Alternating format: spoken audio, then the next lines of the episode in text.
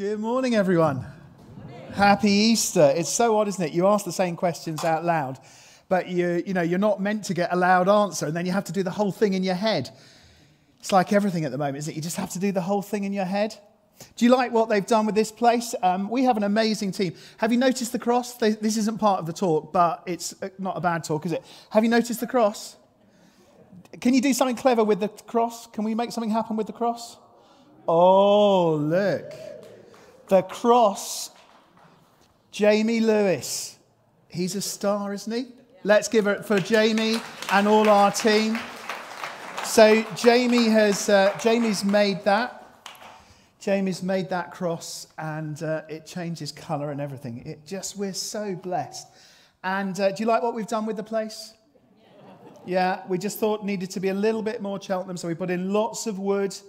And to try and make up for me, we've even put some trendy lights down at the back now, so I feel young, basically. That's, that's what it's all about. So good, isn't it? So, how are you feeling? Yeah, Tim and, and Hills, thank you. Just absolutely kind of on, on the money, of course, with what we're thinking about this morning and, the, and this thing about we don't know how to think. Well, I don't. I mean, if, if you do, if, if you really know how to sort of handle all of this and make sense of it, then could, you come and see me afterwards? I used to be a teacher. I don't mean you're in trouble. But I'd love to know the answer. I'd love to know the answer. And, and I do have some things to say, don't worry, to be encouraging, but I just want to really reassure if, you, if you're not sure how to think, if you're at home, Trinity House, here in the building, I think, you know, that's really okay. What, what would you say is the best ever faith-based film? The, the number one best ever religious, faith-based film ever? You can't say out loud, but just behind your mask, what are you, what are you thinking is the best ever? I'll tell you the answer. The single best ever faith-based film Watch this. I mean, if you're online and you wouldn't say yet that Jesus is your friend, you know about Jesus, but you don't know him, watch this film this afternoon and you will be sending in a testimony to good news at trinitycheltenham.com because it's changed your life. It is, of course, the Blues Brothers. The Blues Brothers is the single best film ever just full stop. And, and secondly, it is, it is just as important, it, it will lead you to Jesus. If you don't know the film, Jake Elwood, it's a redemption story. They, they, they are in trouble. He's coming out of prison. Jake, um, Jake's coming out of prison, and he gets taken to a church. We'll just put this up again, Cheryl. Sorry. Gets taken to a church and uh, there's the most amazing band. Ours are pretty good and did a really good job, but they've got some awesome people in the band. And, and the light of God falls on Jake. Can you see the light? Can you see the light? And he, go, he responds, I can see. I can't do it. It's kind of just imagine it's good. I can see the light. And then they flipped out. Now, listen, there was some dancing at the back. Nikki was leading that, and there was some hands waving. But in the film, there are triple sort of kind of somersault things as you're watching the film, and the band is it Aretha Franklin? I can't remember who it is doing it anyway. No, it's not Aretha Franklin. Anyway, it, they're really good. And there are people. I love that film. I, I adore that film, a story of redemption. There are better films, perhaps, if you want to become a Christian, but I've watched it lots of times. I've watched that film loads of times. I know the ending. I won't spoil it for you because a number of you are going to have your lives changed this afternoon by watching the Blues Brothers. I know the ending of the story. I love the ending of the story. I love how it, it holds the world record still for the number of cars destroyed in a single film. The original film held the world record for the number of police cars destroyed in a film. And, and then they made a remake, and that overtook the first film with the number of police cars destroyed in a single film. I love it. It's a pastor's kind of film. cars being destroyed. I'm nice to everyone on a Sunday morning, and then in the afternoon I can watch destruction. But I'd love to watch that film again right now. You know, I know the end of the story. I, I know how it ends. I know the big, big end, won't spoil it. I know the redemption bit. But I would watch that film again because I love joining in with the story at all of the different bits. There's, there's jeopardy. You know, there are bits where it looks like it isn't going to go right. There's, there's bits where you wonder how they're going to turn it around. There's some really interesting characters who come into the film. Even though I know the end of the story and I love the end of the story and I'm looking forward to the end of the story, I, I love joining in and watching the film through every bit. And I love experiencing again all of the different bits of the story. I love connecting with these oddball characters. And, and Tim's already kind of said it a little bit in praying, and we were praying it before today. And I, I feel this strongly. I think we have a sense that don't worry. Don't worry if you really don't know how to feel at the moment. It's, it's, it's fine. If, if you're at home because you're still isolating, you've been living on your own. You, you're wondering you know, where God is and all of this. You're, you're wondering what the, the new normal is going to look like. You're wondering what does it mean to go back to work if you've got work. You're wondering about the whole of your, your career, the whole of your life. You're wondering about family relationships. You're, you're wondering about your relationship with God. God, where were you? How could you have allowed this? There's, there's lots of questions that we kind of put on the shelf for a period of time. I've certainly done that as leader of a church. I've sort of focused, what do we need to focus on now to get through this time? And of course, so I get to this point of lockdown easing, and I've got a mix of both relief and joy. And I, I, want, to, I want to do all of the good things that there are, but there are all those questions that have been stacking up that I haven't addressed, that we haven't talked about quite as a church. We haven't navigated. You know, we're going into a, going into a period, aren't we, where, where instability is going to continue because all COVID did was further expose the instabilities and the weaknesses and the difficulties in our society that were already there. People are going to act more selfishly for a period of time. You can, you can see that already.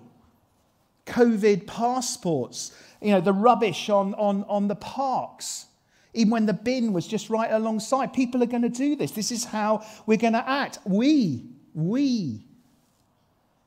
Society will be more divided for a period of time. And if you're divided, then you're often angry, and society is going to be angrier. It's fed by selfishness. Just need to look after ourselves for a period of time as we, as we recover. And the big questions, the, the moral and the philosophical questions that have come up and out during this pandemic are, are just going to be there even bigger. And, and the ones that we had before. What do we do about artificial intelligence? When can a car decide if it should hit this person or that person or not? Can a car even decide that? Or can a person decide that? Genetics. We're in a world, friends, we're moving into a world which ever, ever more needs deep answers, not shallow answers. Shallow solutions aren't up to the job. And the good news, the good news is we have a really deep, deep truth to offer into all of that. And it will be the truth that we keep choosing to follow Jesus with our questions, with our doubts, with our struggles, with our own unanswered questions.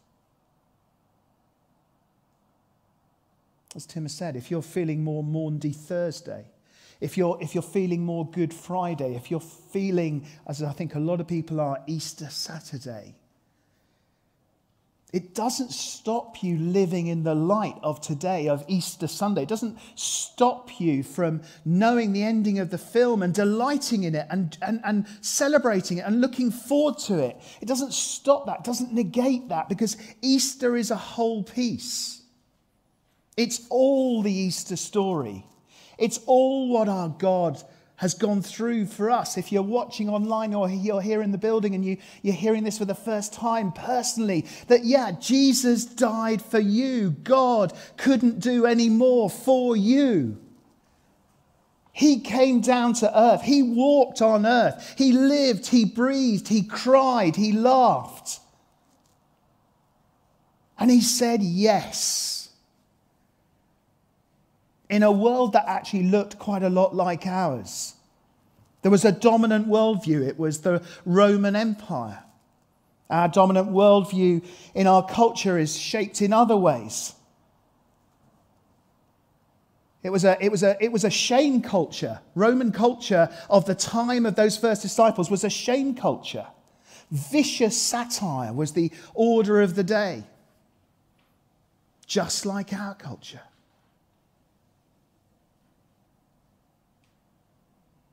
So, whether you are Thursday, Friday, Saturday, or Sunday, you can enjoy the whole of the story. You can connect with the story however you are, whoever you are, wherever you are, just like me, not certain of all kinds of things, but certain still of the end of the story and living in the light of the end of the story. Here's Mark's version of that, of that first morning. Let's just quickly read it through and just spot people like us. Mark chapter 16, verses 1 to 8. It's going to come up on the screens. When the Sabbath, Sabbath was over, Mary Magdalene, Mary the mother of James, and Salome bought spices so that they might go to anoint Jesus' body. Very early on the first day of the week, just after sunrise, they were on their way to the tomb and they asked each other, Who will roll the stone away from the entrance of the tomb? They were not certain. They did not know. As Hill said, they hadn't seen the end of the film yet, but still they went. They had the courage. Those women who were there at the end had the courage to be the first to go. But when they looked up, they saw that the stone, which was very large, had been rolled away. How do you explain the empty tomb, but for the fact that Jesus came alive again? There was a large stone.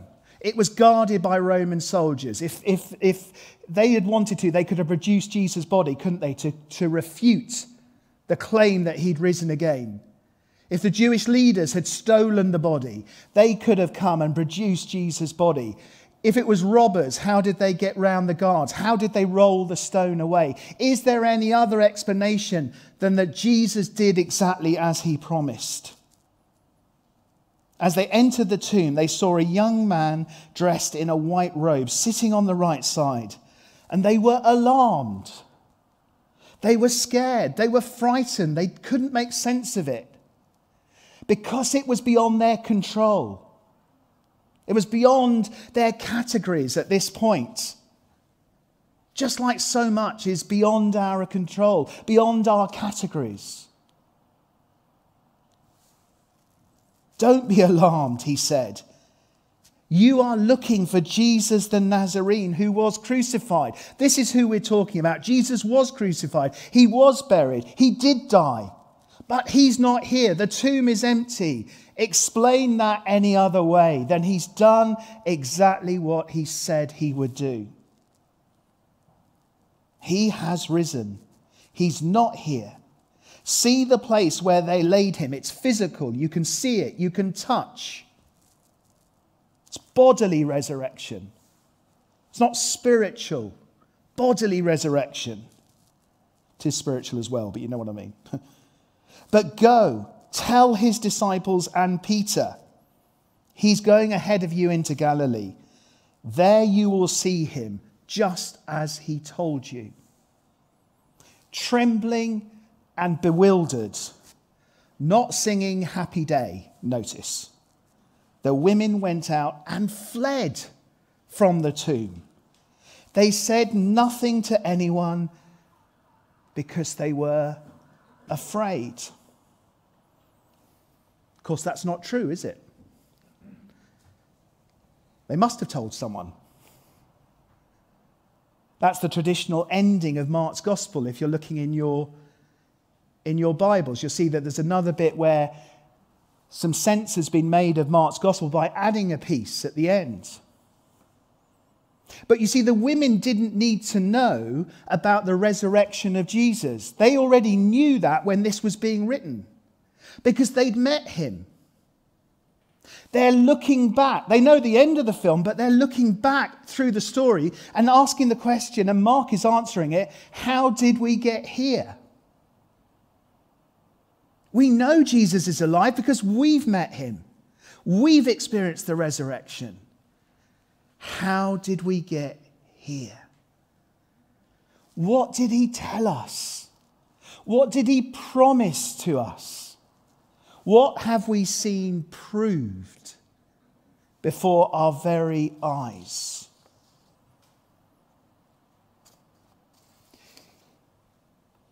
You see, life had got harder, not easier for them.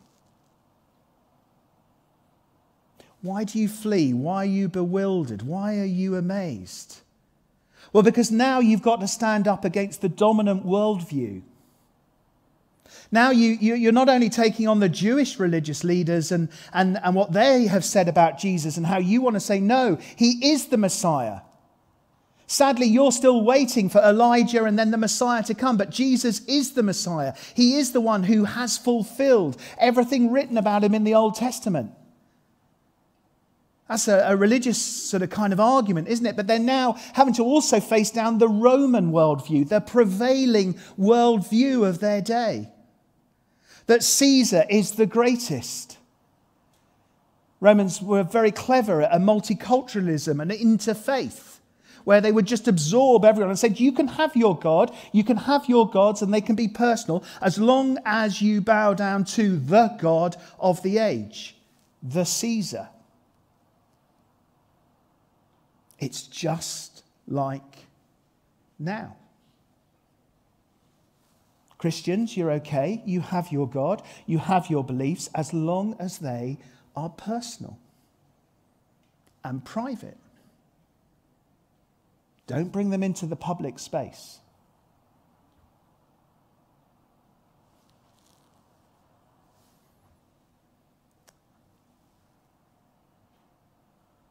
They needed to know how they'd got there. And that's why Mark wrote his gospel.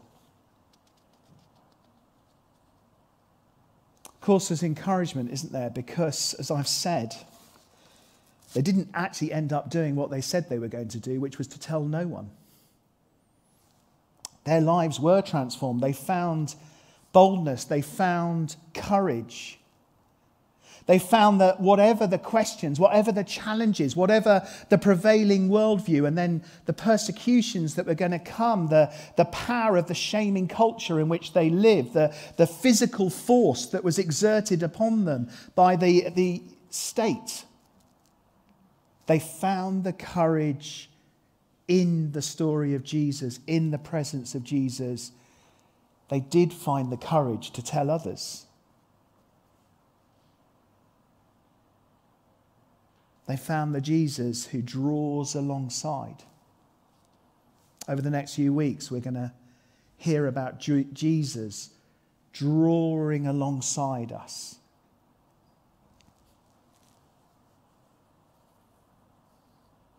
Have you noticed the banners around church?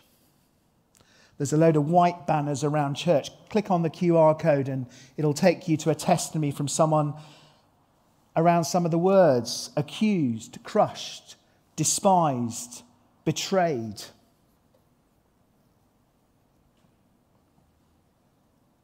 And then there's one big banner, isn't there, on the front? Love has won. And again, it just reflects the point that whoever you are, wherever you are, however you are looking at this world ahead, whatever questions you have, whatever struggles you may have, you, you're invited to join in. Join in with our God who loves us so much that he came down, he walked on earth, he stretched his arms on the cross, he bore for us all of our sin. He took away the separation between us and God. He said yes, that wipes away and absorbs every no. The God who comes to meet us where we are. Not the clean, spruced up version we might like to present ourselves with. The God who comes to us and meets with us in accusation, in betrayal, in doubt, in fear, in bewilderment in, in pride that might say, Why do I need God to do stuff for me? In a, in a culture that shames, in a worldview that tries to privatize our faith, our God comes and meets with us. He draws alongside. If you're on Thursday, Friday, Saturday, or Sunday.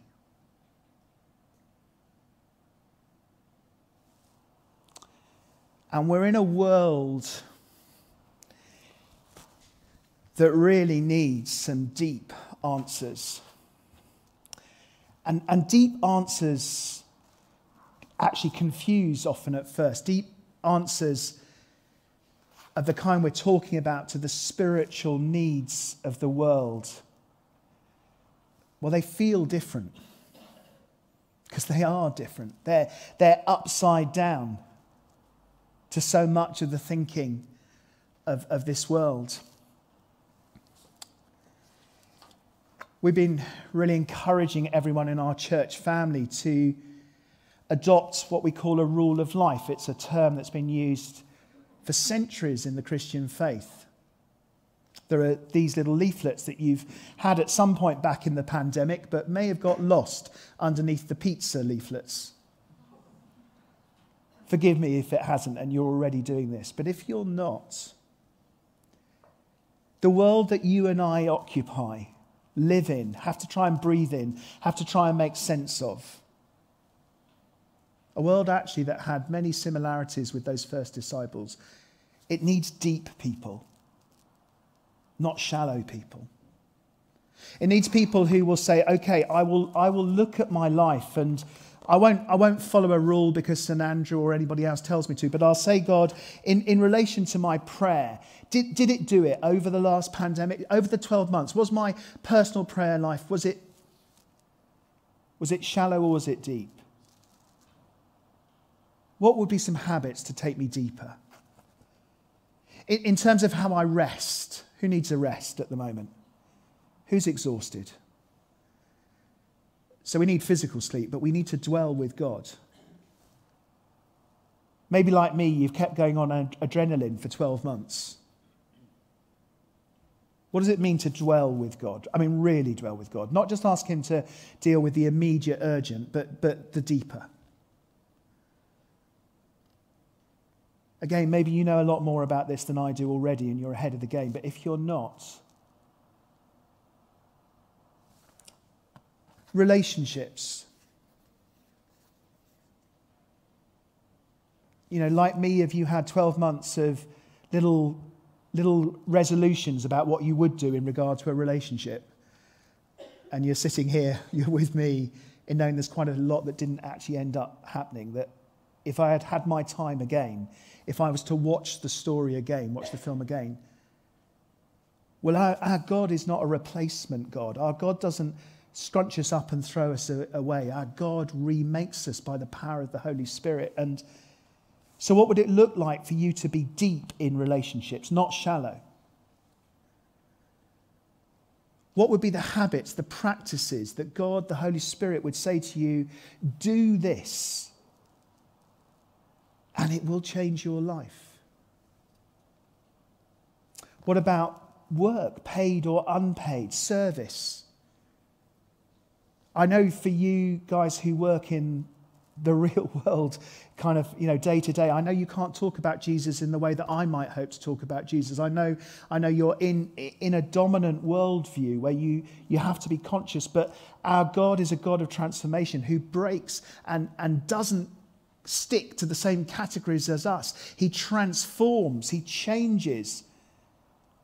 Ask him what habits you could have you don't have to call it a rule, a rule of life. We call it here at Trinity a, a rule of life because we want to be serious about it. And then, and then the second thing you're going to really need is, is something like this.